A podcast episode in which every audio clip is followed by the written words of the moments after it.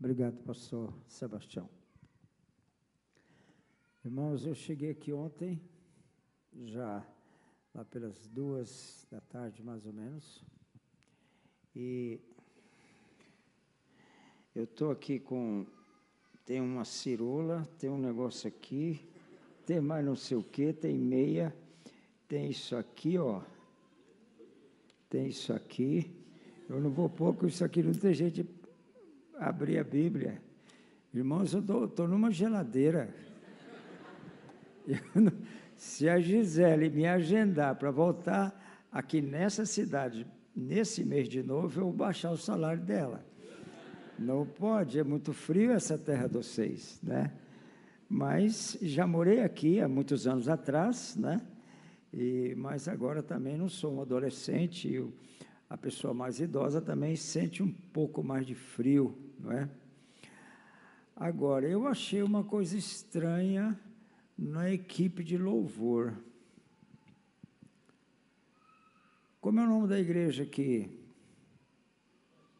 Fala aí você. Igreja Batista Alameda. A Igreja Batista. A igreja que eu pastorei, a Igreja Batista, a minha que eu pastorei, a Igreja Batista, Atos de Justiça. Então não é justo um louvor sem pelo menos um hino do cantor cristão. Amém, irmãos? Não é justo, não é? E os hinos do cantor cristão foram produzidos em época de grande avivamento, né? em que os padres mandavam matar os pastores, mataram muitos pastores, né? os jesuítas. Né? Mas que bom estar aí, irmãos. Nós então vamos conversar um pouquinho mais. E. Como é que é? ok, tá bom. Ah, então, irmãos, o. Eu conversei hoje de manhã, o pastor me disse que 95% das pessoas que vieram de manhã não estão aqui agora. Então eu preciso repetir um conceito que eu quero deixar com vocês e quem sabe introduzir, porque está sendo gravado e transmitido, é deixar com vocês, uh, aprofundar mais num conceito que eu comecei a falar e deixar com, com a igreja de manhã. Uh, vamos ler um versículo em Eclesiastes capítulo 3. Eclesiastes capítulo 3. Versículo 11. Tudo fez Deus formoso no seu devido tempo. Também pôs a eternidade no coração do homem, sem que este possa descobrir as obras que Deus fez desde o princípio até ao fim. Ah, algo dentro de você que é a eternidade que o Senhor colocou dentro de você. É por isso que você está aqui. É por isso que um dia você encontrou-se com Jesus. É por isso que você prega o Evangelho, você dizima, você vai às nações, você busca a Deus, você ora. É porque há algo dentro de você que a Bíblia chama de eternidade. Essa palavra é, no grego é chamado de aion. Aion é uma, uma palavra que designa aquilo que é eterno, que nunca vai terminar. Indica que a, aquilo que você alcançou aqui, irmãos, aquilo que você alcançou aqui, você vai usufruir pelo resto da eternidade. O lugar que você alcançou aqui em Deus, no seu ministério, na sua vida, é, a nossa vida cristã, ela começa assim, ó, primeiro, o novo nascimento, não é? Você se torna, é água em vinho. O novo nascimento é isso. É água transformada em vinho instantaneamente. Eu me lembro quando eu me converti lá em Goiânia, na, na segunda igreja batista de Goiânia. A, foi a primeira vez que eu entrei numa igreja evangélica. eu tinha recebido uma Bíblia naquela semana, eu estava lendo a Bíblia, não, não, nem sabia que, que isso é. Enfim, estava lendo a Bíblia naquela semana, fui à igreja, um irmão me convidou, um evangelista, e quando ele fez o apelo, levanta a mão, quem quer aceitar Jesus e tal, tal. Eu vi que aquilo era verdade, alguma coisa no meu espírito testificava que era verdade, levantei minha mão. No final, mais algumas pessoas levantaram a mão, um número sei, de umas 10 pessoas mais ou menos. Ele chamou as pessoas que levantaram a mão para vir à frente. Eu vim logo. E dali, quando eu voltei para casa, eu não era mais a mesma pessoa. Tudo havia mudado na minha vida. Eu já queria ler a Bíblia, o resto da noite, no dia seguinte eu queria evangelizar, eu queria ganhar a minha família toda para Jesus, eu não era a mesma pessoa. Novo nascimento é isso. Muitas pessoas, às vezes, é porque não nasceu de novo, nasceu mais ou menos pela metade, então, né? Então, é, aí não, não chega nesse ponto, tem que nascer de novo, né? Eu já fiz muitos partos e nunca uma criança comigo nasceu só a metade ou nasce ou não nasce, não é? Então, no aspecto espiritual, é a mesma coisa, tem que nascer de novo. Mas a segunda coisa, irmãos, é o batismo no Espírito Santo. Segunda coisa. Depois do novo nascimento, você precisa de um batismo. Você precisa ser batizado pelo Espírito Santo. Você já recebeu o Espírito Santo, convenceu você do pecado, você já recebeu o Espírito Santo, mas o batismo é uma experiência especial, espetacular com o Espírito Santo. A palavra é essa. É uma experiência. E você precisa buscar isso. Eu não sei quantos aqui já foram batizados, não conheço a igreja, mas o fato é que você precisa buscar, se você ainda não foi batizado poderosamente no Espírito Santo. Eu não estou falando de uma certa emoção que vem, graças a Deus pelas emoções, não é isso. Eu estou falando de muito mais. Eu me lembro quando eu fui batizado no Espírito Santo, foi mais ou menos 20 anos depois que eu havia me convertido, eu não sabia sobre essas coisas. É, eu estava adorando na minha cama, sentado assim, e adorando o Senhor, e quando eu fui batizado no Espírito Santo, eu não sabia daquilo, mas eu estava com sede de algo mais de Deus. E o Senhor veio, e eu comecei a rir, mas eu ri, irmãos. Eu não sabia bem o que estava acontecendo, mas era, como diz o goiano, era bom demais era bom demais da conta, não é? E, e eu fiquei rindo, e ria, e eu ria. E aí, olha, depois de uns 15, 20 minutos, irmãos, que eu não parava de rir, aqui, a, a, o músculo aqui anterior do abdômen estava doendo, de tanto eu rir. Eu estava sendo batizado no Espírito Santo. Nunca mais eu fui a mesma pessoa. Ah, eu tenho lido um pouco sobre, sobre John Wesley e mesmo eh, visto algum sermão dele, né? É, lido algum sermão dele, e ele pregava a segunda bênção. Para ser salvo, ele pregava a segunda bênção, né? E, não sei, eu acho que ele não dá certo.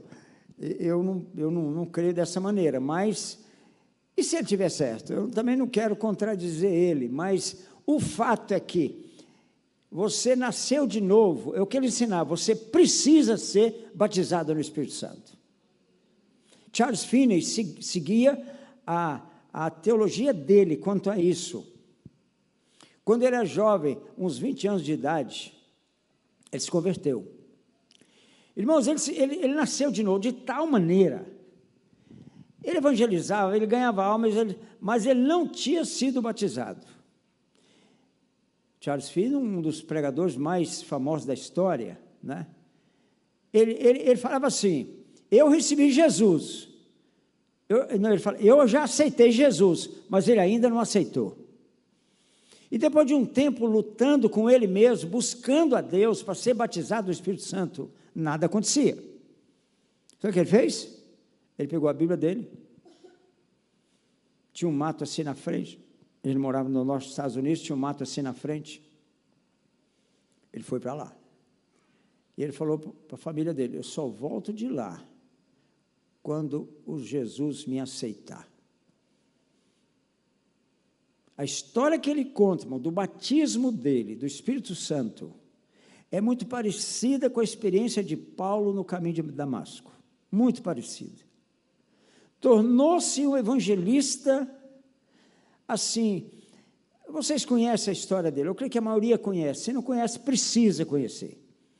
Tem uma autobiografia que não está nas bancas, nas livrarias, mas eu creio que você pode conseguir dele, que conta essas histórias do como Deus usou aquele homem. Havia situações, irmãos, em que uma cidade inteira se convertia em uma semana, em campanhas que ele fazia, uma cidade inteira se convertia. Então, o batismo do Espírito Santo ele é necessário, totalmente necessário. E, além disso, irmãos, ah, porque eu estou falando, eu quero estou falando de uma palavra aion, aion. Eu estou olhando ali, mas o pastor dessa vez não me falou que hora que eu tinha que parar, mas eu estou vigiando. É, então, irmãos, a, a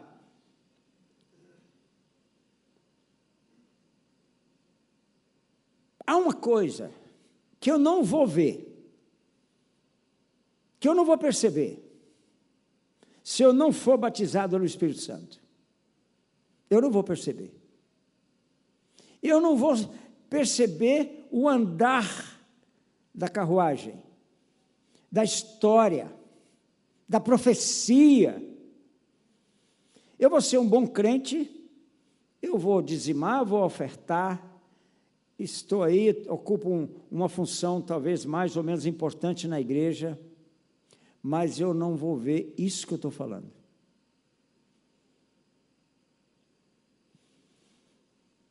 A eternidade está aí dentro de você. E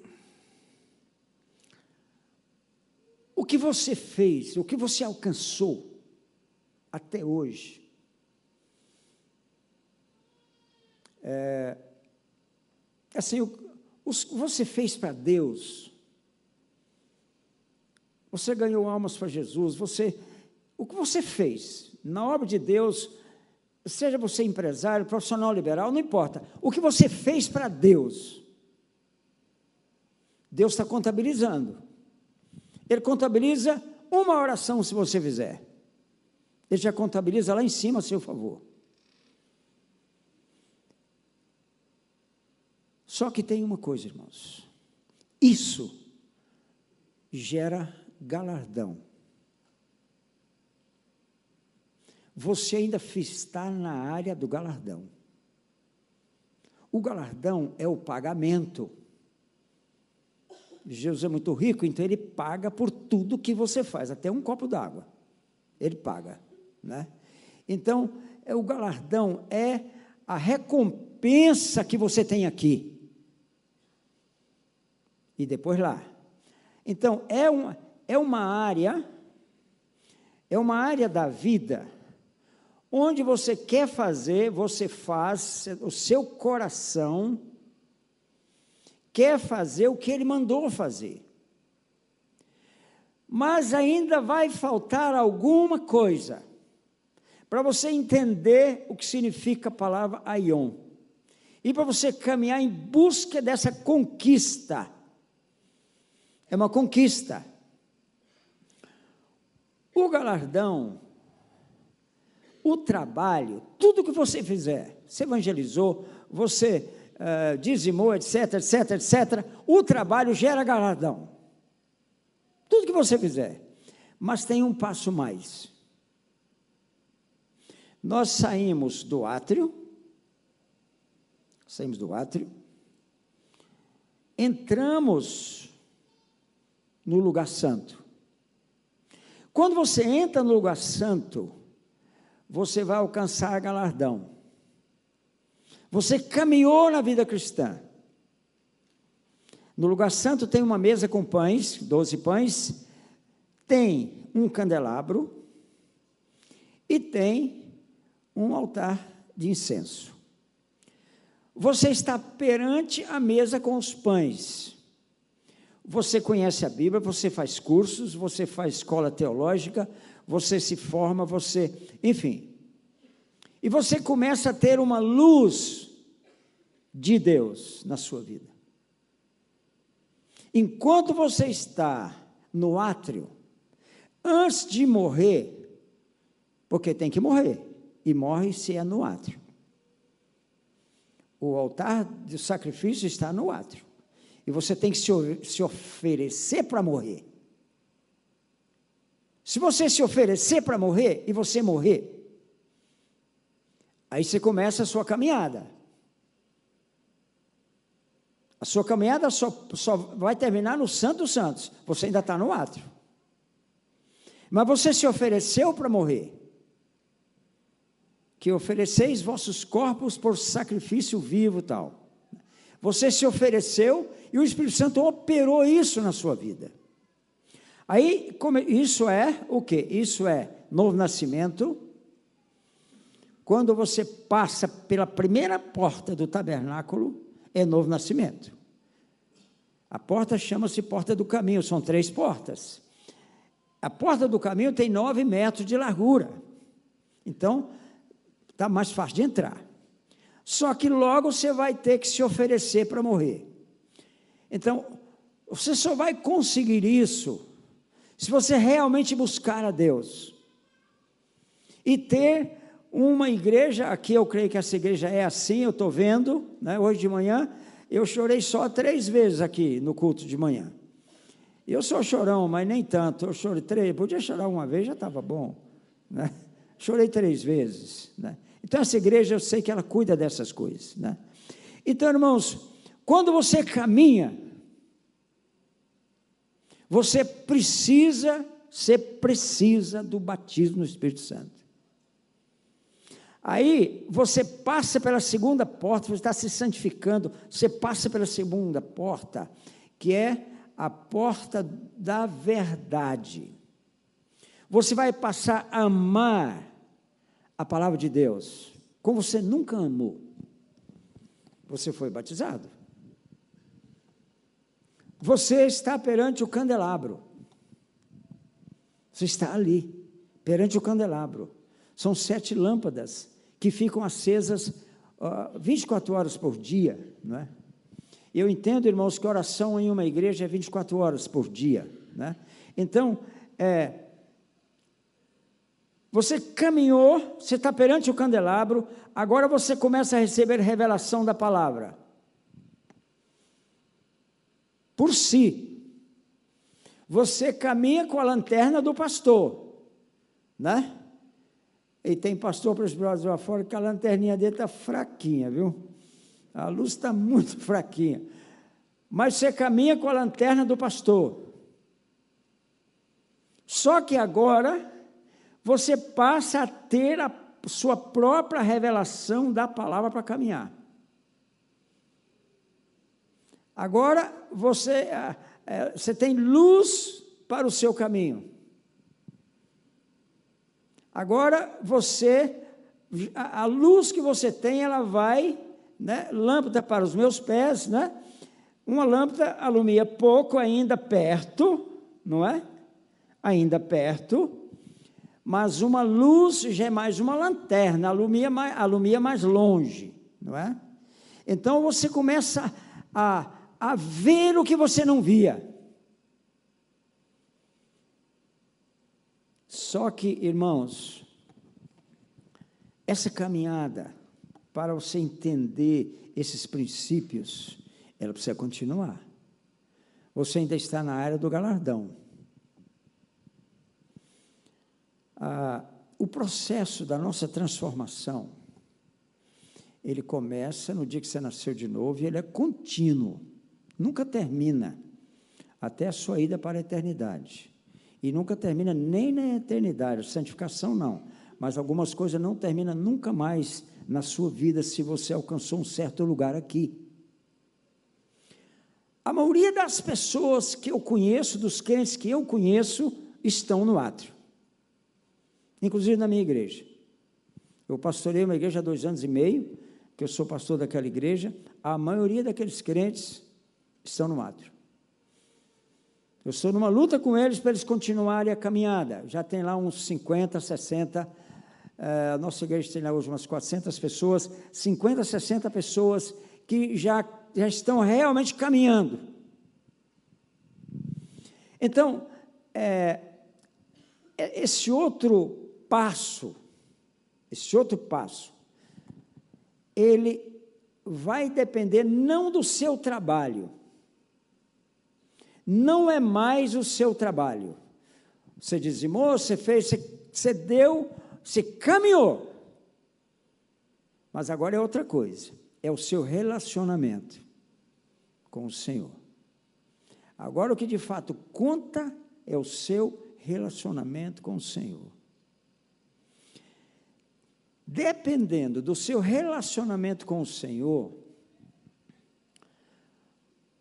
a, o nível do relacionamento, o, a sua, o seu caráter vai sendo formado da sua busca ao Senhor, o seu caráter vai sendo formado.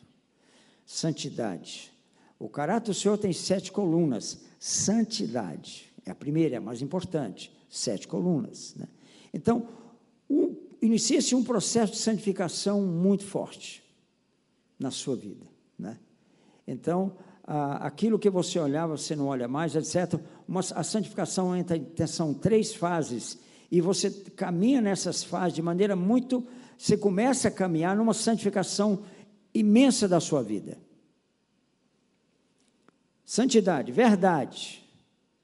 Verdade. Eu escrevi um livro, irmãos, podia ter, ter trazido alguns para cá, estava ali em, em em, em Blumenau, mas esqueci de trazer, ficou com o pastor tendo um congresso ali, em, em Timbó. É, eu escrevi um livro sobre verdade. É, uma verdade, uma, não, uma única verdade, 20 maneiras pelas quais mentimos. Olha que coisa. A gente não sabe que em algumas coisas na vida a gente está mentindo. Talvez você não está mentindo espontaneamente. Porque tem crente, crente não, crente não mente assim não. Mas tem gente que mente espontaneamente, não é? Ele, ele mente como respira. Para ele não tem problema mentir, né? Para o crente tem, né? Então, você vai é, essa, essa verdade, a verdade vai entrando cada vez mais profundo na sua vida. Depois, santidade, verdade, justiça. Justiça. A nossa igreja, quando eu assumi dois anos e meio atrás, chamava-se Comunidade Cristã Vida. Eu falei, estou fora. Igreja Batista. Aquela igreja eu fundei, nós, eu e minha esposa, fundamos aquela igreja em 67.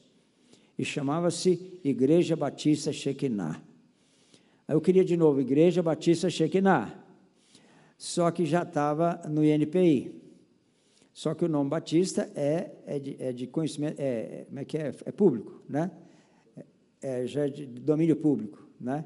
A palavra. Então, nós conseguimos registrar, já está registrado no NPI, Igreja Batista, atos de justiça, né? Não vou falar sobre isso, mas o fato é que a, a prática da justiça, ninguém aqui clame pela justiça.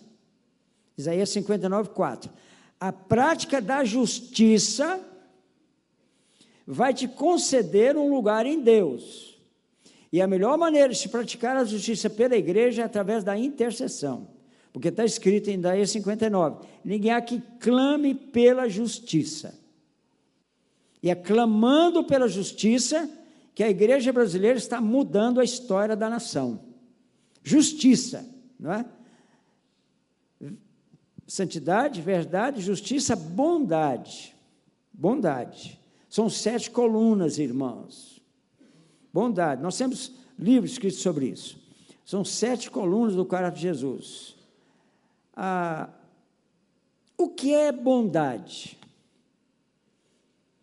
É o que eu percebi quando eu contei a história da minha vida, parte da história da minha vida hoje de manhã, quando o senhor veio falar comigo. Bondade, ele é bom. Ele é muito bom. Ele é bom demais. Ele é além do limite bom. Então, ele é bom. Como eu vou chegar lá?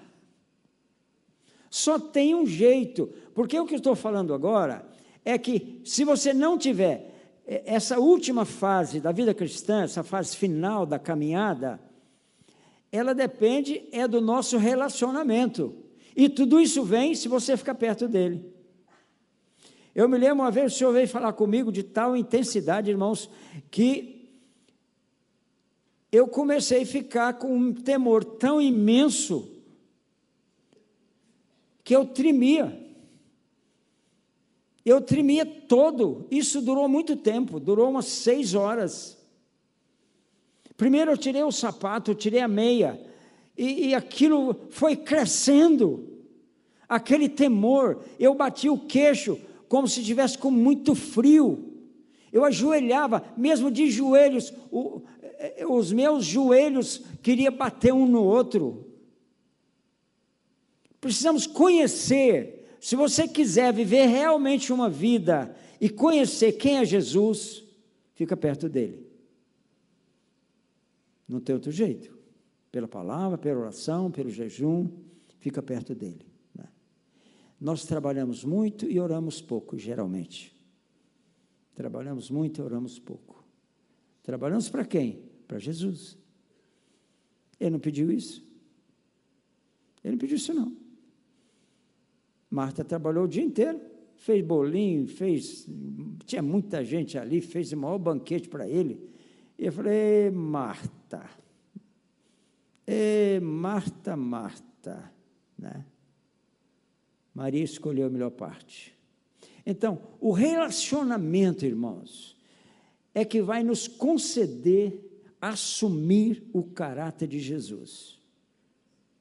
Aí, eu não vou falar todos, são sete, mas aqui está bom. Já deu só um, aqui um, um flash sobre os, as sete colunas do caráter de Jesus. Quando, irmãos, nós alcançamos um certo lugar em Deus, no nosso relacionamento com Ele, nós queremos casar com Ele. Nós ficamos com pressa que Ele venha. Eu li um versículo aqui na Bíblia dizendo assim: Orai pela paz de Jerusalém, prosperarão aqueles que te amam. Ora, não, não vai haver paz em Jerusalém a não ser quando ele vier. Então, orar pela paz de Jerusalém é a mesma coisa de orar pela segunda vinda. É o que eu fiz. Eu mandei imprimir umas, umas, uma, uma, tem um adesivo, como chama uma pranchazinha? Com um adesivo para pregar assim, nos carros, em todo lugar. Eu mandei fazer um adesivo com essa frase, com esse versículo, né? E na minha casa, o dia que você lá, você vai ver. Eu preguei em tudo que é lugar. Na geladeira, no guarda-roupa. Eu preguei na, nas mesas que tem lá em casa. Lá na MCM eu prego em tudo que é lugar, na igreja. Eu vou pregando. Eu, eu mando fazer, até eu pago um real cada uma daquela, é caro. E, e, eu mando fazer mil, quando acaba, eu vou distribuindo, eu mando fazer mais mil. Aí depois eu mando fazer mais mil. Sabe por quê? Porque eu quero alcançar. Eu quero alcançar. Eu quero alcançar um certo lugar que é eterno. Eu quero alcançar esse lugar. Tem gente que vai até certo ponto. O Senhor conta uma parábola em Mateus 25, de, de dez virgens, que saíram à noite para se encontrar com o noivo. ouviram falar que o noivo estava chegando e foram se encontrar com ele. Irmãos, ela saiu à noite. O noivo está chegando, vamos embora. E eram dez. Eram virgens, portanto, noivas, todas noivas. Saíram à noite para o casamento, irmãos. Eu penso, eu tenho meditado nisso, eu penso que essas moças já estavam com o vestido pronto. Ou se vestiram para encontrar com o noivo, ou pelo menos arranjaram uma caixa, alguma coisa, uma, uma maleta e levaram tudo, porque elas foram para casar. Pode ser que elas já estavam realmente até com a roupa pronta. O que prepara a roupa para o casamento com o Senhor é a, são os atos de justiça. Está aqui Apocalipse 19. O linho finíssimo resplandecente e puro são os atos de justiça dos santos. Então aquelas moças tinham praticado atos de justiça. Elas estavam preparadas na cabeça delas, todas elas prontas para o casamento. Saíram às dez para casar. Então o casamento vai ter surpresa, porque é, aqui eu não sei, eu não sei nem se eu vou conseguir esse lugar eu eu tô, eu tô nessa eu tô nessa né, nessa corrida para conseguir, mas eu não sei se eu vou alcançar. Paulo, a certa altura da sua jornada, ele falava que também não sabia. Eu vou saber. Então, agora o que eu vou fazer? Eu vou me santificar mais, vou ser mais verdadeiro e, e tal, vou praticar a justiça e assim por diante. Aquelas moças, porque quando, quando você começa a amar a palavra,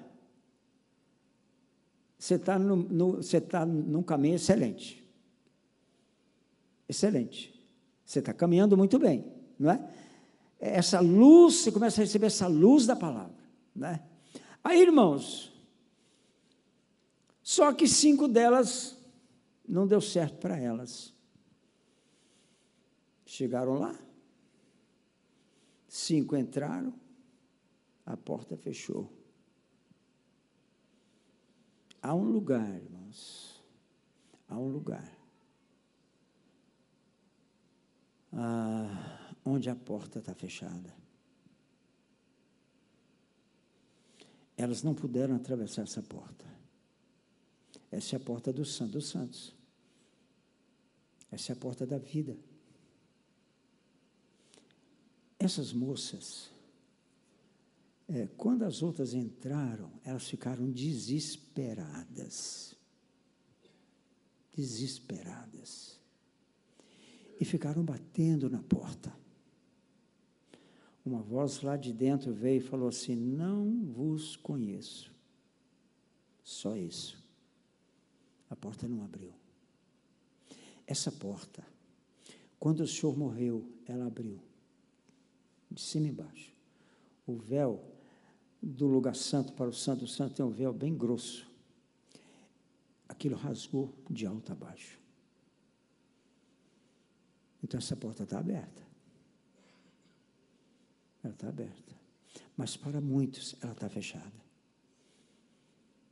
Ela está fechada. Porque eles não conseguiram.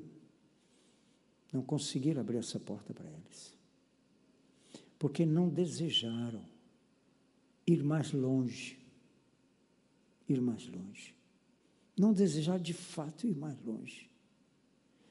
Então ficaram aquém dessa porta. Bateram na porta, bateram na porta. Elas, quando viram a situação meio feia, né? elas não tinham reserva de azeite, e falaram com as outras cinco, ela fala, não dá, não dá, aí você tem que conseguir esse azeite, vai comprar, dá um jeito, compra lá o azeite, vai embora, vê se você consegue esse azeite. Irmão, não sei como elas conseguiram, acho que até eu sei, mas não vou falar agora. Elas voltaram mais tarde com azeite. Porque elas voltaram, mais tarde está escrito, elas voltaram com o azeite, porque elas voltaram. Ela já sabia que sem azeite suficiente, a porta não ia abrir. Só que era tarde demais. Essa porta vai fechar para sempre. As que entraram, elas entraram para as bodas. As que ficaram, a Bíblia não diz que elas foram para o inferno. Eu, particularmente, creio que elas não foram. Não tinha razão para ir para o inferno. Qual foi o problema delas? Foi a reserva de azeite. Esse foi o problema delas. Elas tinham um pouco de azeite, quando saíram, crentes que enchem do Espírito, tem um evento, alguma coisa, vocês vão ter um evento importante aqui, agora no mês que vem. É, você sai daqui cheio de azeite, com, mas não tem reserva. Lá em cima, irmãos, abra comigo Apocalipse capítulo 5 comigo. Olha uma coisa aqui.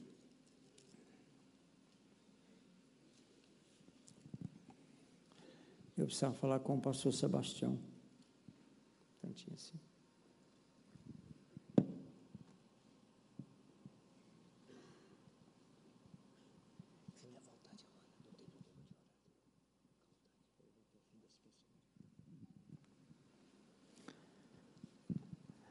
Aqui no capítulo 5 de Apocalipse, irmão, deixa eu demorar cinco minutinhos aqui. Nós temos o quê? Nós temos o principal capítulo do livro de Apocalipse.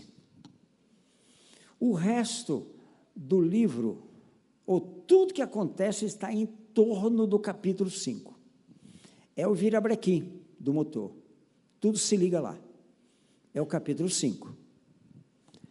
E o pai está com um livro na mão. O pai. Só que, verso 2: Quem é digno de abrir o livro e lhe desatar os selos? Ninguém no céu, nem sob a terra, nem debaixo da ninguém podia abrir o livro. Tal. Que livro é esse? A chave está aqui. Você saber quem é esse livro. Eu tenho estudos sobre esse assunto, sobre Apocalipse, tem bastante material. Você pode acessar nosso site, comprar esse material. É um material muito barato. Nós temos muito material sobre escatologia. É um material é, quase gratuito. Você compra lá 50, 70 horas de ministração por 10 reais, 15 reais. Se for, se for MP3, em vídeo é um pouquinho mais. Então, nós temos muito material sobre isso. Esse livro aqui é o livro que Deus escreveu a seu respeito. Falei desse livro hoje de manhã. É o livro que Deus escreveu. Falei ou não falei? Falei, né? Que, que Deus escreveu a seu respeito. Você tem um livro. Esse livro, por um lado, Deus escreveu a biografia sua, e, por outro lado, você escreveu a sua biografia. Você está escrevendo a sua biografia hoje, conforme o seu comportamento. E quem é digno de abrir esse livro? É quem passou no teste para reinar na eternidade. Quem foi aprovado e para reinar na eternidade. Por exemplo, a Bíblia diz que Paulo passou, diz que Daniel passou, né? E tal, alguns passaram, né? Então, para reinar na eternidade, não são todos que vão reinar na eternidade. Ao vencedor darei que se assente comigo no meu trono. Então, é isso é para o vencedor. E você pode sim ser vencedor e sentar naquele trono com Jesus. Ele quer que todos vão sentar com ele nesse trono, mas não é automático. A salvação é totalmente de graça. O caminhar é também de graça, mas você precisa produzir obras e relacionamento, duas coisas. Nós produzimos muitas obras e geralmente produzimos pouco relacionamento. E aí foi o que aconteceu com essas moças, as cinco. Não casaram, porque não tinham reserva de azeite. Vamos continuar a ver aqui. Ah, no verso 5, fala a raiz de Jesus, ah, ele, ele, ele é o leão da tribo de Judá, a raiz de Davi, venceu para abrir o livro. Então, para abrir o seu livro, você terá que vencer. Vencer o diabo, isso é mole, é fácil. Vencer, não, não é tão mole assim também, não, né? É retirar essa palavra. Mas você vence o diabo, ele teme o nome de Jesus. Vencer o mundo, que é a árvore do conhecimento, vencer o mundo e vencer você mesmo. O meu maior problema chama-se José Rodrigues. Esse cara é um problema para mim, hein? Ele me dá um trabalho legal. Eu paro de comer, vejo se ele quebranta um pouco. É complicado esse camarada. Você tem que vencer. O vence, aquele que venceu. Você venceu o pecado, tem que vencer o pecado. Você venceu, você venceu o pecado. Vamos dizer que você já venceu o pecado. Você não está mais assaltando o banco. Você venceu o pecado, né? Então, você precisa agora parar de falhar. Olha que coisa interessante, pastor, que o senhor está me ensinando de uns tempos curtos para cá. Parar de falhar. Um dia eu chego lá em Porto Alegre e o avião era para Chapecó, mas foi parar em Porto Alegre porque não, o, o, clima não permitiu o pouso lá em Chapecó. Chegando em Chapecó, tinha cinco vagas num avião que voltava é da, da Azul, que ia para para Viracopos, e de lá, uma hora, duas, tinha outro avião que ia para Chapecó. Mas só para que, quem tivesse, só para quem tivesse, é, é, é quem fosse é, prioridade.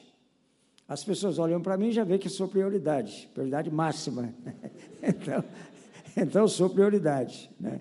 E eu acho interessante. Eu chego no aeroporto, a mocinha do, do check-in fala, o senhor precisa de ajuda para entrar, entrar no avião? Né? Eu falo, não, eu consigo entrar. Meu vontade, sabe, eu te levo no colo, mas eu não vou falar isso com ela. Né? E, então, irmãos, é, eu me apresentei com prioridade embarquei para, para, para, para Campinas, né? E depois embarquei para Chapecó. Os outros passageiros eram cinco prioridades. E eu todo feliz, né? Mas Jesus queria me dar uma lição. Peguei o avião, pegamos o avião novamente para Chapecó. Chegando lá, não estava chovendo, eu falei, opa, agora vai dar certo, graças a Deus. Né? Orei, oh, glória a Deus.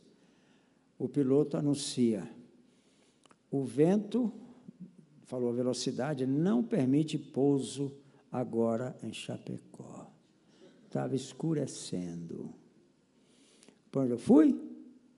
Porto Alegre. Todo mundo já tinha chegado em Chapecó de ônibus. Irmãos, agora nós tivemos, eu tive que pegar ônibus para Chapecó, sete horas, seis, sete horas mais ou menos de ônibus, estrada horrível, cheio de buraco.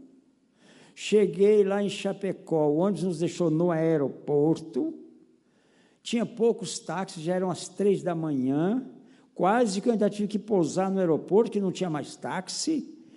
E, irmãos, sabe por quê? Porque o senhor queria corrigir uma falha minha. Sabe o que ele falou para mim? Seu lugar é no último da fila. É o último da fila. Ah, bom, meu lugar é o último da fila. Entendeu? E assim eu tenho colecionado, ah, o Senhor vai me ensinando minhas falhas, eu vou corrigir, procurando corrigir minhas falhas e anoto nos meus cadernos, entendeu? Nos meus cadernos. Eu tenho muitas mil páginas de caderno que eu vou escrevendo, anotando os estudos e tudo mais. Hoje eu tenho já, enfim, ah, eu anoto e vou anotando tudo. A segunda coisa são as suas falhas, que impedem que você tome posse do reino, que você se torne vencedor. São as falhas. Mas tem um terceiro lugar. A vontade de Deus. Boa, agradável, perfeita. Átrio. Boa. Quando você morre. Quando você morre. Eu tenho um estudo que fala dos quatro níveis de obediência. Quando você morre, você alcançou no átrio 30% da vontade de Deus. 30%. Você caminhou, lugar santo, você passa para 60%. E se você chegar ao Santo dos Santos, 100%. Então a vontade de Deus, ela, ela tem que ser crescente na nossa vida. E chegar um momento, irmãos, em que ah, aqui eu li hoje esse texto, aqui em Hebreus 11, 8, fala que, vamos voltar esse texto aqui um pouquinho, Hebreus 11, 8, abra aí seu, sua Bíblia, ou se não tiver, abra o seu celular, é, mas na, no, no culto de noite é bom, a Bíblia não é, não é melhor, não é? Então traga a Bíblia, não é, irmão? Eu lá na minha igreja, aqui, aqui eu não tenho autoridade para falar isso, não, mas lá na minha igreja eu falo. Traga a Bíblia, irmão. Né? Veja aqui, irmãos, ó. Pela fé, verso 8, 11, 8. Abraão, quando chamado, obedeceu a fim de ir para receber um lugar que devia ser por herança e partiu sem saber onde ia. Então, você precisa chegar em um lugar em que você não conhece o seu amanhã. Um lugar onde você bate continência para o Senhor e pronto. Quando eu fui morar na Índia, passei lá quase seis meses, eu pensei que ia ficar lá vários anos, mas o Senhor só estava me provando. Isso foi em 99. É, quando eu fui morar lá, irmãos, ah, eu deixei tudo. Eu deixei dois hospitais, que, que eu fechei logo, logo depois, não foi imediatamente, mas dois ou três anos depois estavam fechados, mandei fechar. Eu tinha avião, tinha um monte de coisa. Eu, eu parei tudo. E fui ouvir o Senhor. E o Senhor me trouxe para um lugar que eu não sabia. Eu não sabia. Me lembro o dia até hoje. Então, é, Deus quer nos conduzir para alcançar um lugar mais alto, esse aion eterno. Para alcançar esse lugar, é, é um processo de Deus, precisa acontecer, em que você passa por essas etapas, novo nascimento, batismo, galardão e tal, finalmente herança. Onde você agora a sua empresa não é sua, você perde o sentimento de propriedade. Nem a sua esposa é sua mais. Quando eu fui, irmãos, uma das últimas coisas que o senhor falou que eu não podia levar era minha esposa.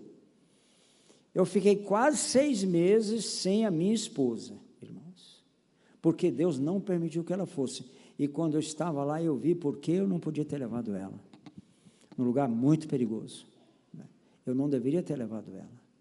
Então, um momento que você, sabe, porque para alcançar algo eterno, um aion eterno, ou viver os aions eternos, é preciso que você alcance a plena vontade de Deus e viva na plena vontade de Deus.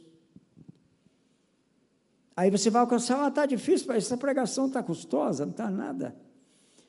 Irmãos, quando você ora, quando você lê a palavra, quando você se alimenta da palavra, quando você permite a cruz entrar em você, sabe, irmãos, Deus, irmãos, tem me humilhado, viu? Sabia? Deus tem me humilhado muito. Quando eu penso que eu já humilhei o suficiente, ainda falta um pouco. Mas eu estou repetindo, eu quero.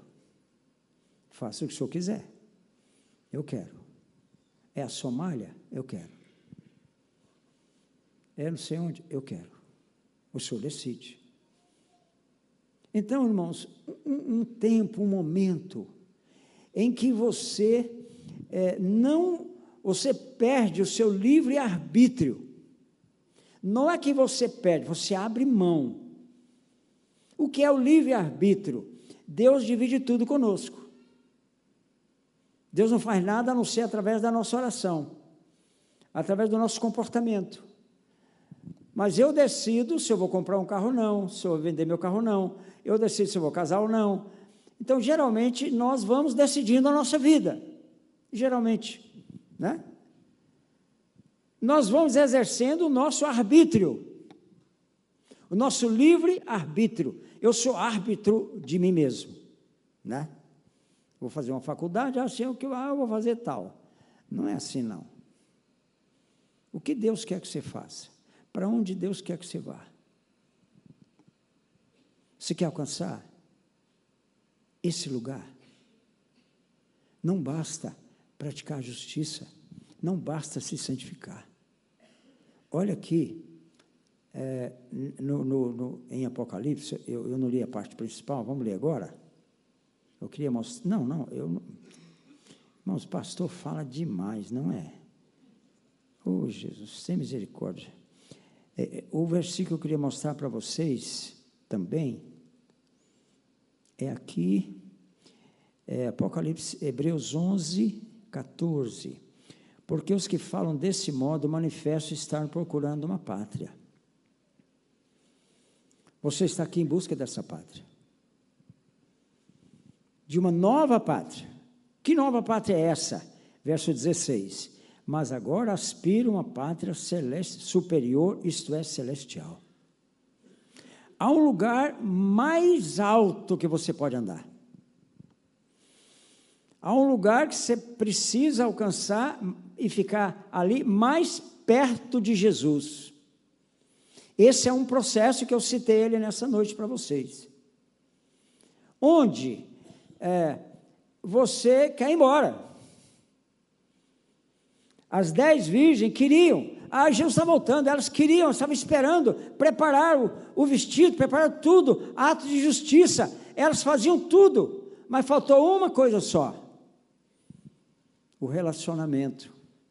Aqui, ó, vamos voltar para Apocalipse de novo.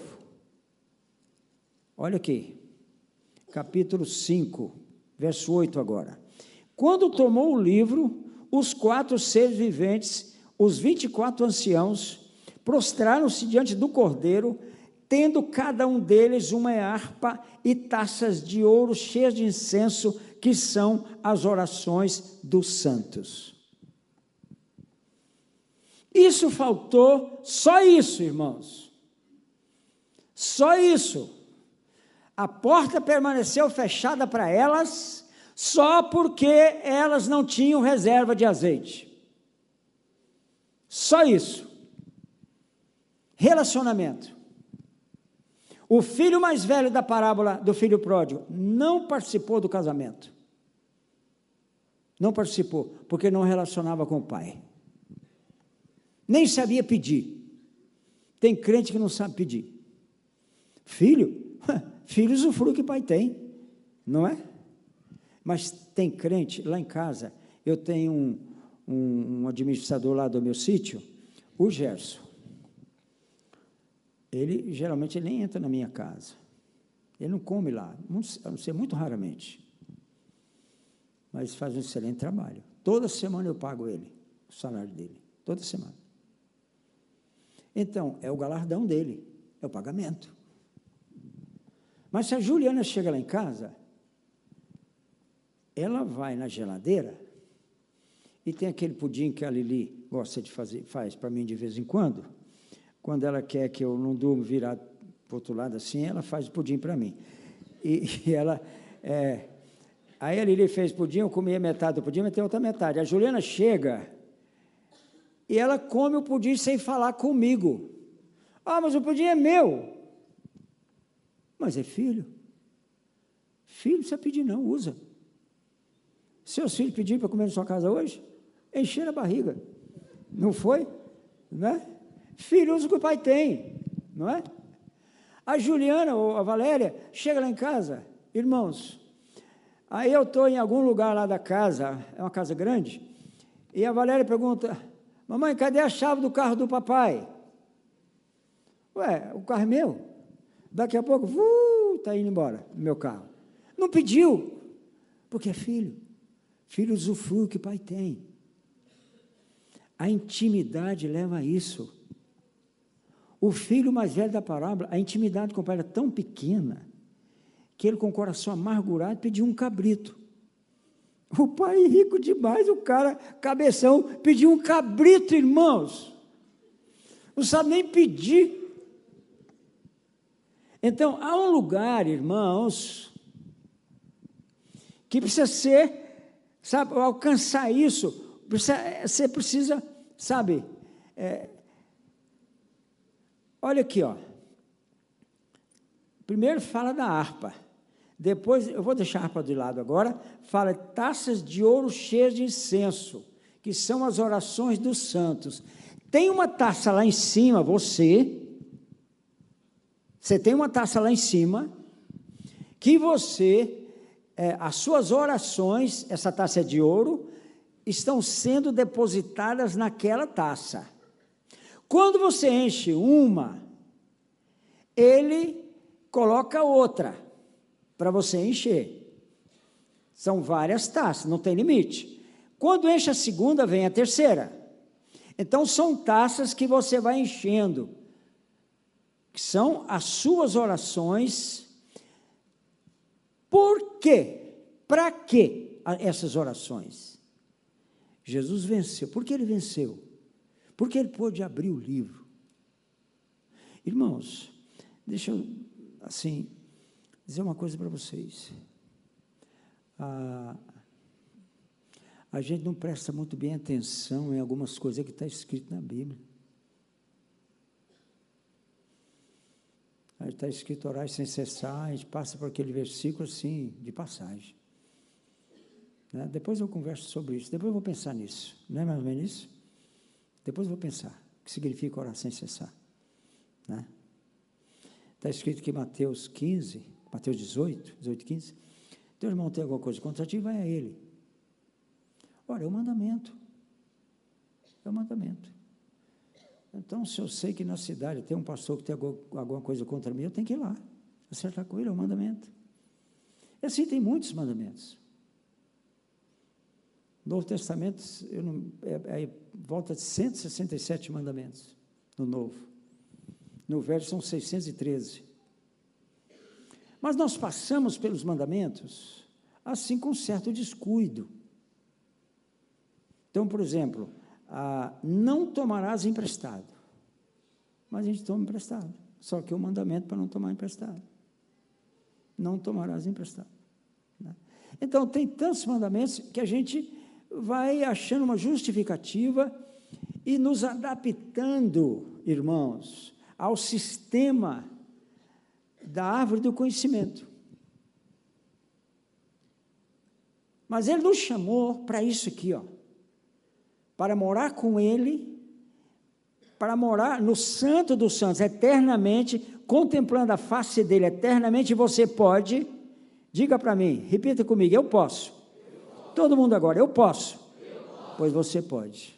Qualquer um pode. Você tem o Espírito Santo, você tem a igreja.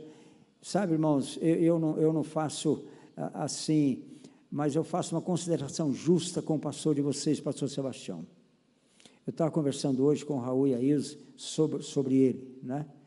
Graças a Deus que você tem um pastor dessa qualidade, de caráter e tudo mais, né? Então vocês podem, a igreja tem tudo para vocês alcançarem, entendeu? Agora, veja o versículo 9, o último, agora. 4, é, 5, 9, Apocalipse. Entoava um novo cântico dizendo: Digno és de tomar o livro de abrir os selos, está falando a respeito de Jesus. Porque compraste para Deus os que procedem de toda tribo, língua, povo e nação. É isso aqui que garante o seu casamento com Jesus. Pede-me e eu te darei nações por herança e os confins da terra por tua possessão.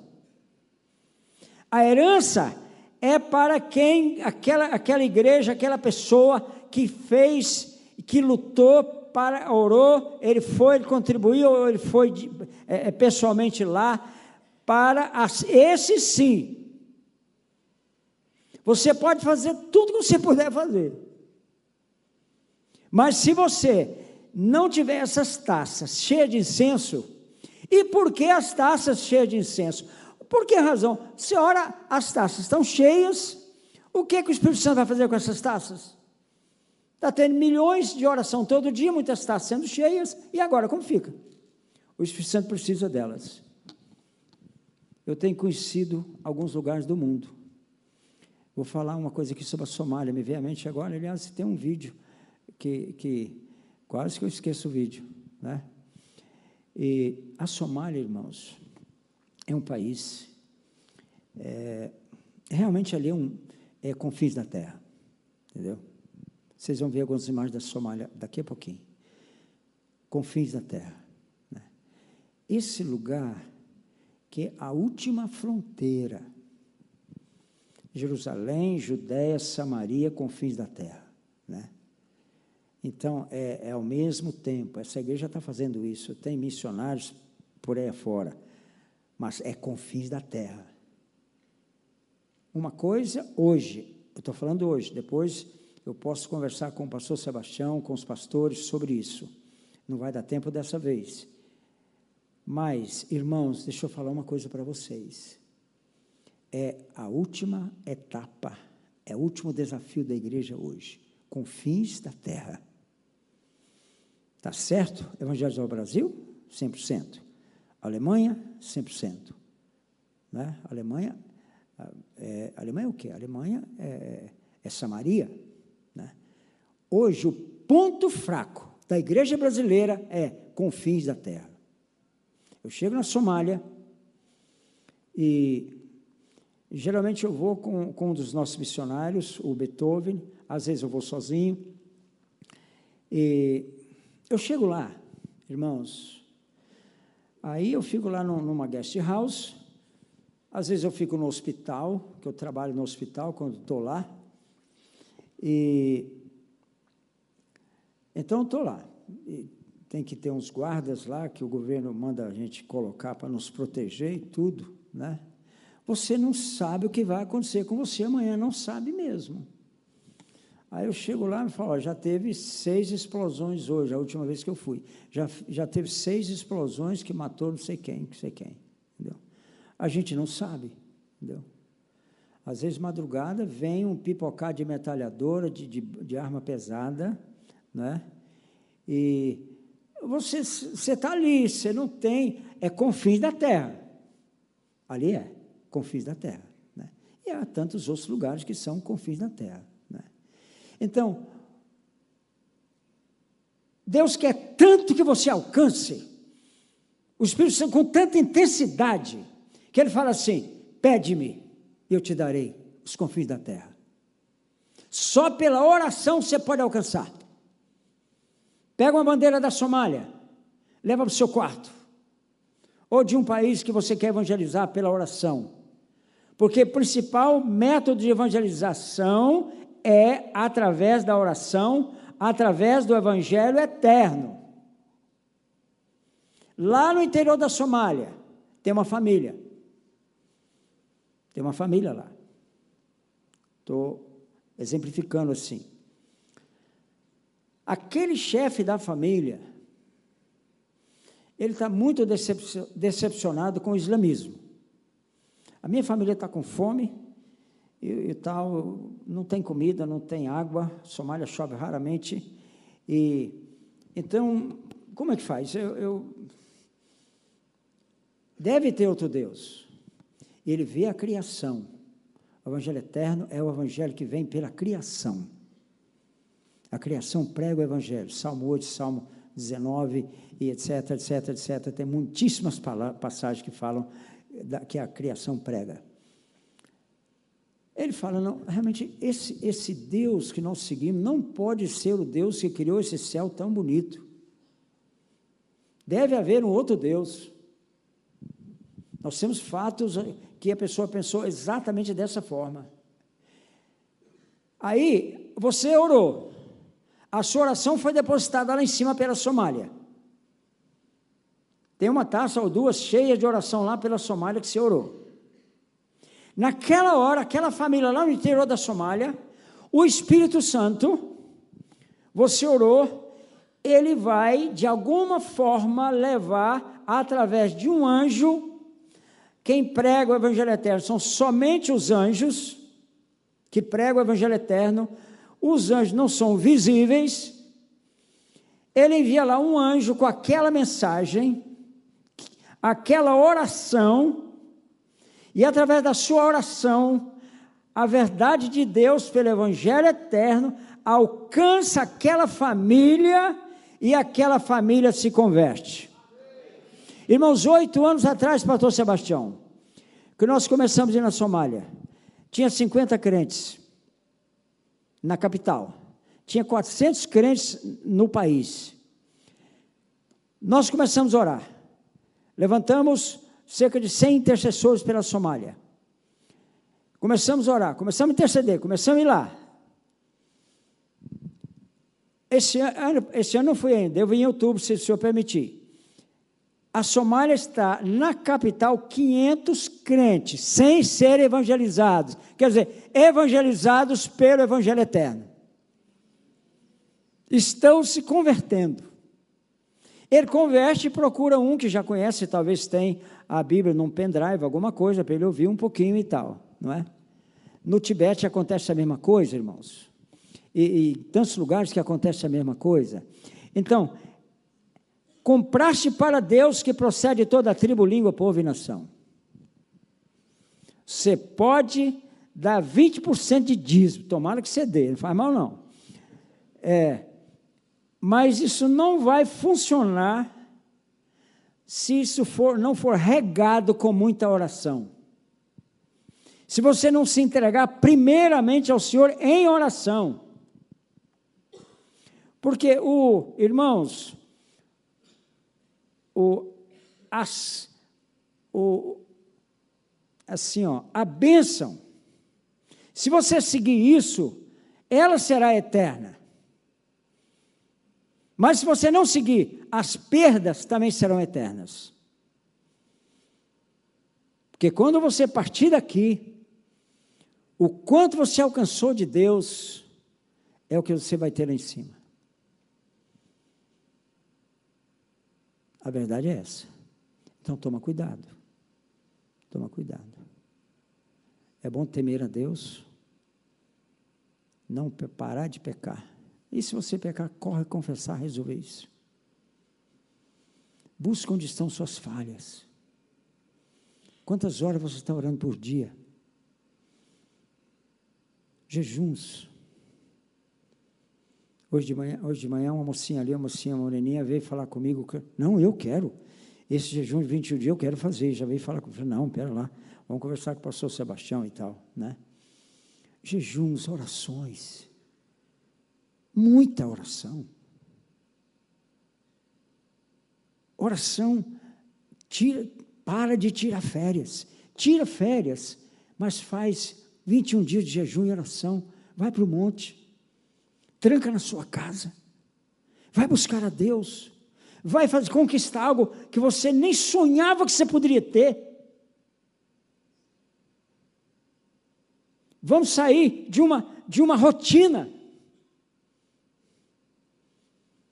Porque essas moças, essas cinco, não tinham essas taças cheias de incenso. Não alcançaram. Isso é eterno. A recompensa é eterna, mas a perda também é eterna.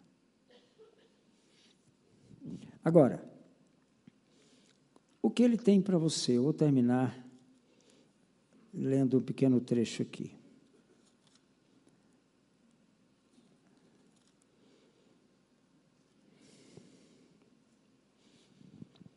Nele, Colossenses 2,3, quem quiser acompanhar, nele estão escondidos todos os tesouros da sabedoria e do conhecimento.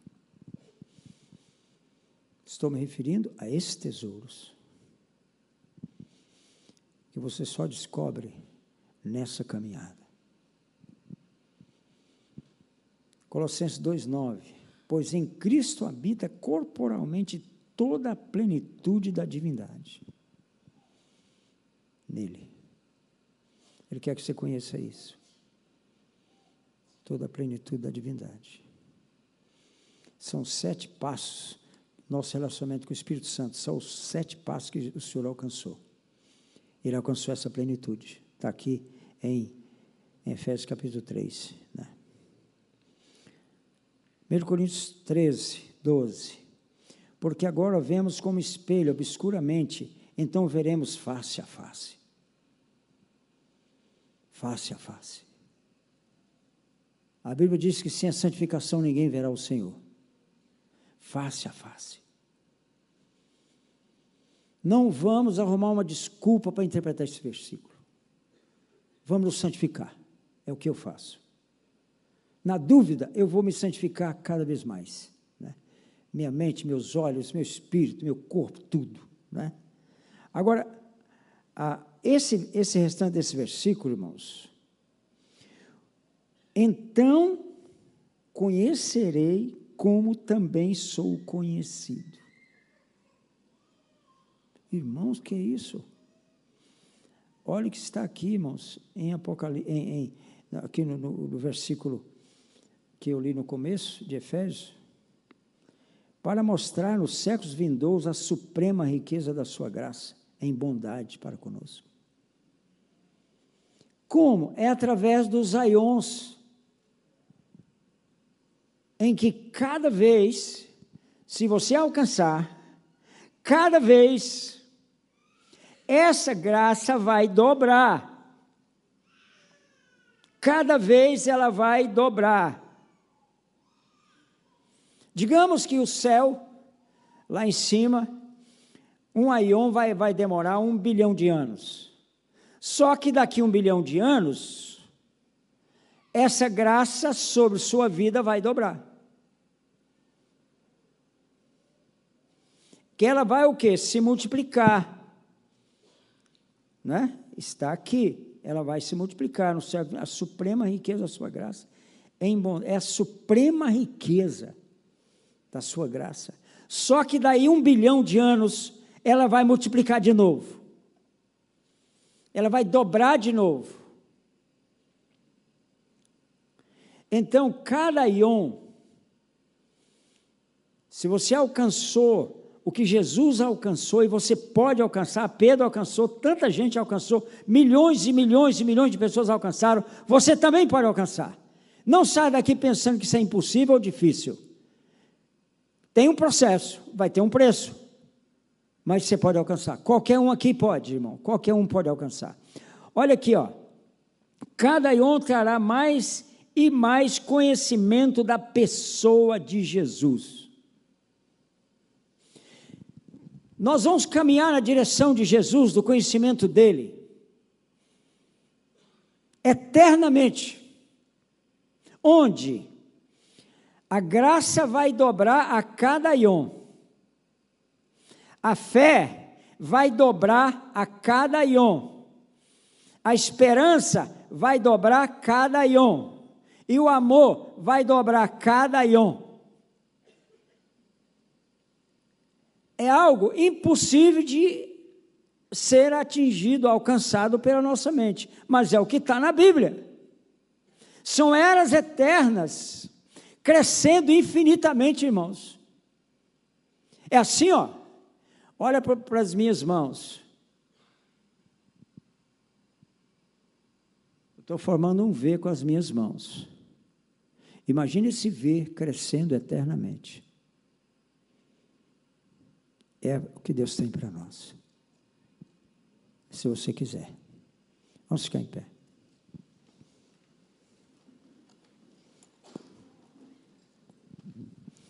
Eu quero que você se lembre que essa porta está aberta, que você deve entrar por ela, né? mas que ela vai fechar. Essa porta vai fechar, viu? Quando eu penso nessas coisas, irmão, sabe o que eu faço? Eu clamo pela misericórdia de Deus sobre a minha vida, a vida da minha família, meus filhos. É isso que eu faço, viu? Pastor Sebastião.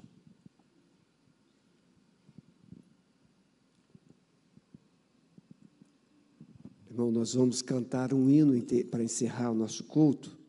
Eu queria que você, talvez você ficou assim, mas pastor falou tantas coisas, pastor falou tantas coisas, é tão assim importante. Eu vou, vou pode ficar aqui, pastor, vamos passar. Ele vai, vou mandar soltar o, vi, o vídeo antes, antes da palavra. Pode deixar. E eu não estou entendendo muito mesmo que você não tenha entendido, dê um passo. Olha o que, que Paulo disse pouco antes de morrer. Quanto a mim, já estou sendo derramado como libação, ou seja, estou sendo oferecido. E o tempo da minha morte está próximo. Combati o bom combate, acabei a carreira, mas eu guardei a fé. Agora o pastor José Rodrigues pregou tudo isso que eu vou mostrar agora. Desde agora, a coroa da justiça me está guardada, a qual o Senhor, o justo juiz, me dará naquele dia. Ou seja, quando eu morrer aqui, eu estarei com ele lá.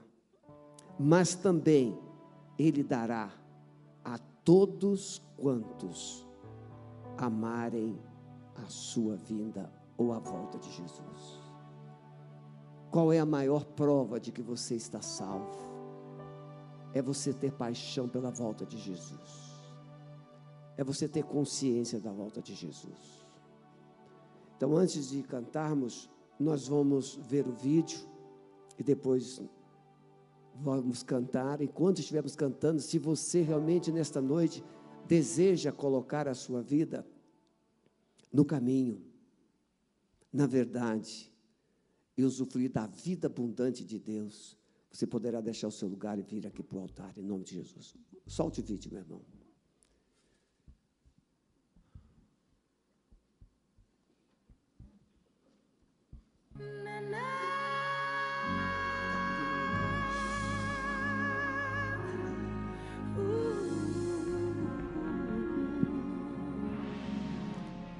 Essas tendas são de refugiados.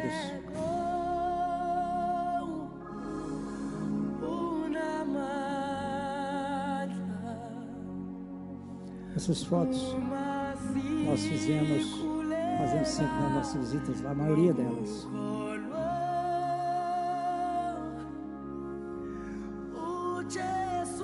Se você está dentro do carro, você não pode descer. O carro tem um vidro que não pode ser aberto. Então, por isso a qualidade da filmagem.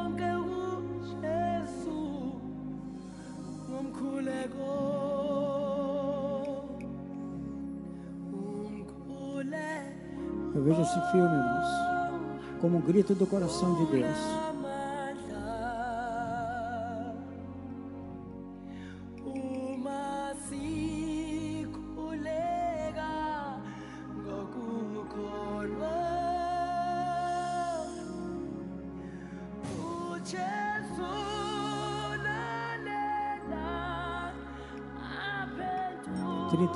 Esse país está em guerra.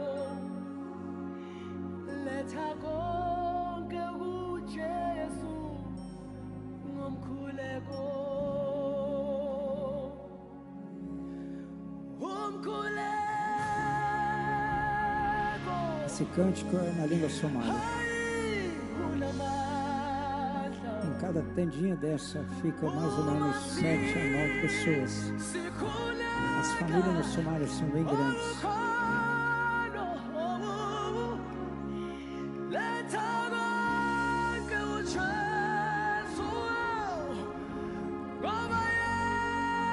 Agora já são três décadas de guerra civil.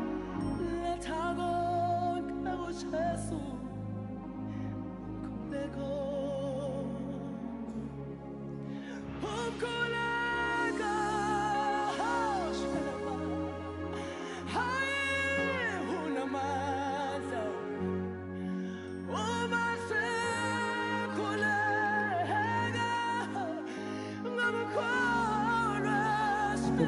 De mudar o resto dos meus dias por esse povo. O Senhor decide.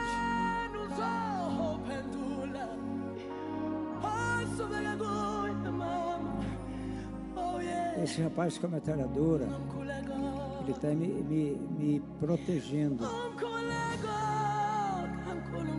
O hospital onde nós atendemos lá.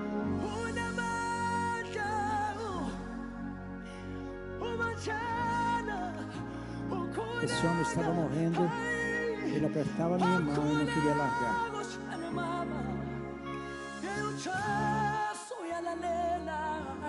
A face do sofrimento, da dor.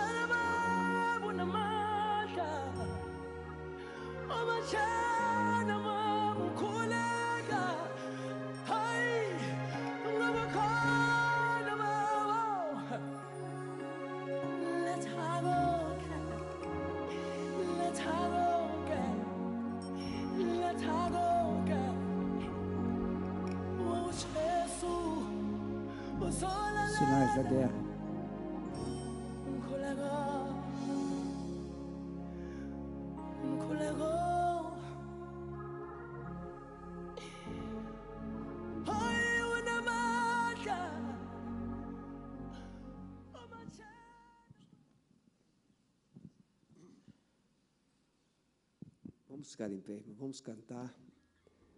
E se você entendeu, viver um dia nesse lugar pode parecer mil anos, mas talvez o tempo que você tem aqui, você pode separar uma hora por dia para orar e abrir o seu coração, se preocupar mais. Vamos adorar o Senhor. Se você quiser, pode vir à frente.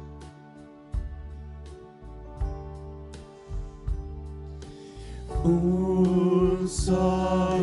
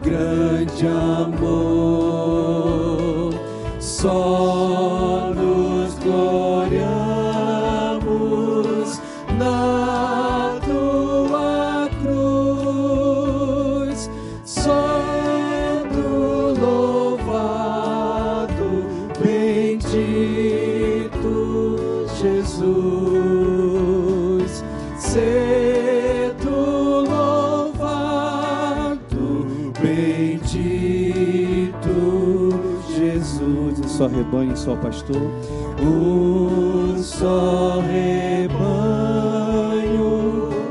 um só pastor. Nós esperamos por ti, Jesus. Nós esperamos ti, ó Senhor. É a face, você pode declarar? É face a face que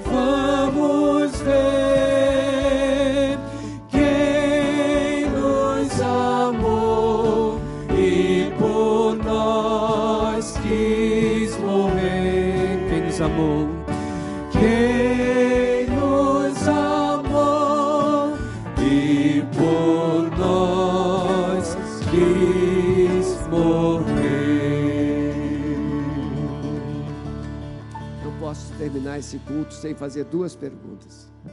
Primeiro, quem aqui ainda não está preparado para ter um encontro com Jesus na sua volta? Para se casar, precisa primeiro ter noivo. Se você ainda não entregou sua vida a Jesus, levante a sua mão, eu quero orar por você. Alguém? Pastor, eu nunca entreguei minha vida para Jesus. Pode levantar a sua. Graças a Deus, todos entregaram. Mas alguém aqui hoje, a segunda pergunta. Você já entregou a vida a Jesus, mas você está afastado. Esfriou a fé. Perdeu a alegria, perdeu a esperança. Levante a sua mão. Eu quero orar por você. Deus abençoe. Pode baixar a sua mão. Há mais alguém? Estou afastado. Deus abençoe. Pode baixar a sua mão. Vocês gostariam de vir aqui à frente, renovando essa decisão de andar com Jesus? Você gostaria, filhinho? Então vem cá. Você gostaria? Fefe? Vem cá. Pastor Calixto já foi? Já, né? Isso. Vou chamar aqui algumas meninas da igreja também. Vem aqui, algumas irmãs queridas. Nós vamos orar por vocês. Olha, aquele homem ali, ó, tem mais de 80 anos. Um homem que já dirigiu dois hospitais. Não precisaria estar fazendo sacrifício nenhum. Mas por que que ele deixa tudo e vai para esses lugares? Porque tem um fogo aqui dentro. Um fogo que Jesus acendeu, que chama amor. Um amor inexplicável, não tem como explicar. Talvez você já esteja ansioso para ir para casa porque tem que comer alguma coisa. Mas tem nações que não sabem o que é comer um dia, dois dias, uma semana. Então olhe para mim, vocês. Foi por causa de vocês que Jesus mandou o pastor José aqui. Vocês três. Porque vocês precisavam de um remédio mais forte. um remédio bem maduro. Pastor José, vem cá dar um abraço nelas. Vem cá. Por favor. Veja. Isso. Dê um abraço nessas meninas. Essa aqui também, Pastor José. Isso. Não, isso. Essas duas meninas estão se reconciliando. Amado Espírito Santo, nós queremos te louvar porque o Senhor nos presenteou hoje com a vida do pastor José Rodrigues. E através dele, nosso coração pôde recuperar um pouquinho da essência. Nós não estamos preocupados com teologia, com explicações, com argumentos. Não, Senhor, nós estamos focados na essência. Que existe um Salvador que morreu por nós e que existem pessoas que precisam ser serem salvas. É só isso, Senhor. Existem pessoas que precisam de remédio, e esse remédio se chama Jesus. Eu quero abençoar essas meninas. Traga o amor de volta a esses corações.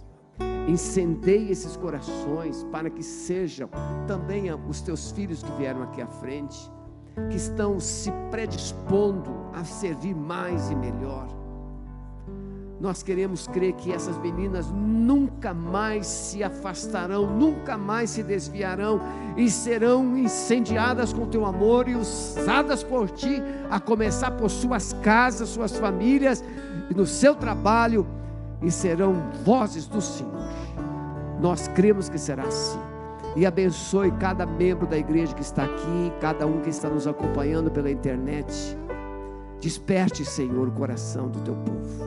Fortalece-nos e despede-nos com a tua bênção e com a tua paz. Em nome de Jesus. Pastor Maurício, olha aqui, aquele meu filho simpático aqui, ó. Vai lá com eles que ele vai anotar o nome de vocês e nós vamos cuidar de vocês. Deus abençoe. Vão na paz. Em nome de Jesus.